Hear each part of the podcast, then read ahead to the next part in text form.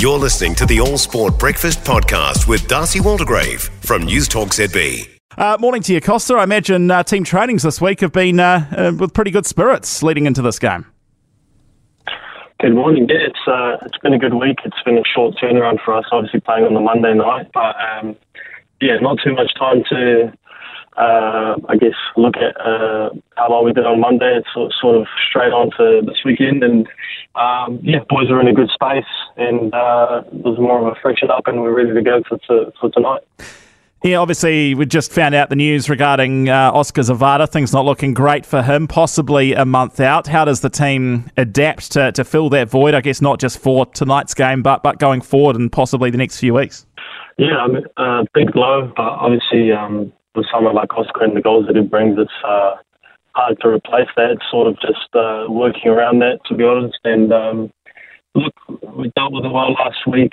Um, obviously, had a great result, but we just got to um, rally on like we have been. And uh, you know, the the three, four uh, taking players have just got to carry the load while while he's out, and we'll be um, really waiting for him to get back. Yeah, do you individually need to, to tweak much uh, to, to fill that void? Slightly different combination up front?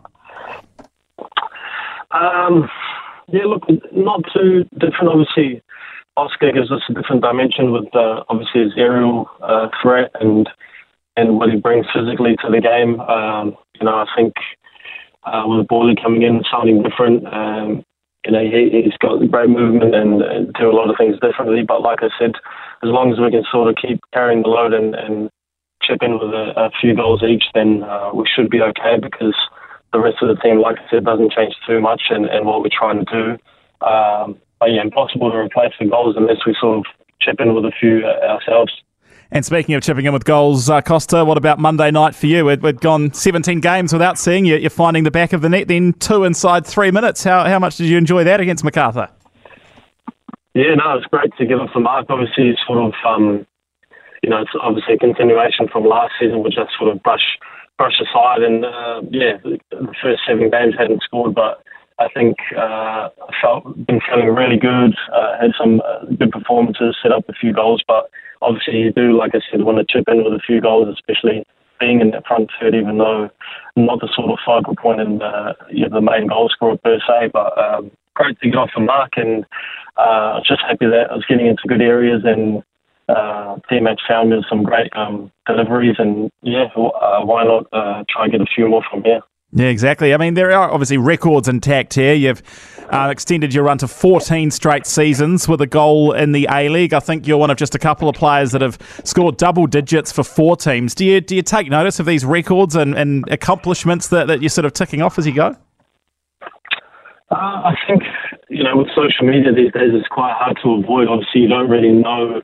Uh, at least I don't think most people know that they're sort of coming up those sort of milestones or records, as you say. But uh, when you see them pop up and, and like get get um, put on to you know get get them uh, put on to notice, um, it, it is a good feeling and it sort of validates your hard work over the years. But um, definitely not something you dwell on. You just want to keep going and.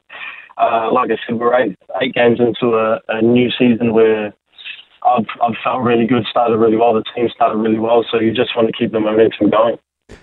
Yeah, and you've been a part of previous incarnations of the Phoenix under different management. You've been involved in several other A League clubs as well. What is making the Phoenix tick this season with a brand new coach and a whole lot of young players?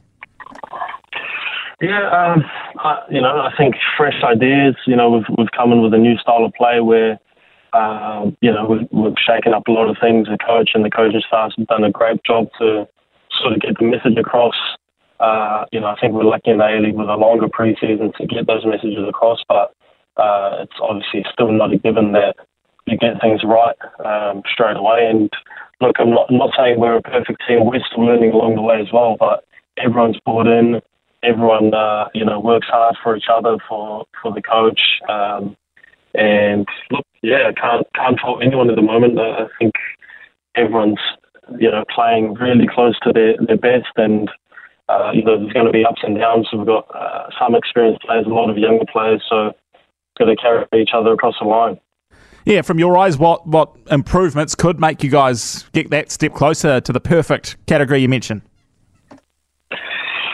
Yeah, uh, look, we've had four clean sheets, so that's a, a really great sign. Uh, everyone, you know, from the top to bottom, uh, is working really hard. I think we we defend our box and our our our, our first third really well. Um, we've we've scored a decent amount of goals.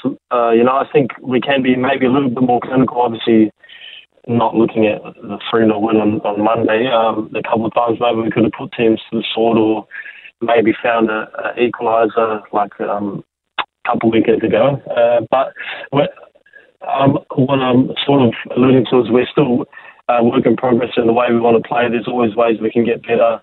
Um, and, you know, we look over everything every week. So uh, we're, we're on a journey that hopefully we come to playing our best stuff towards the end of the season.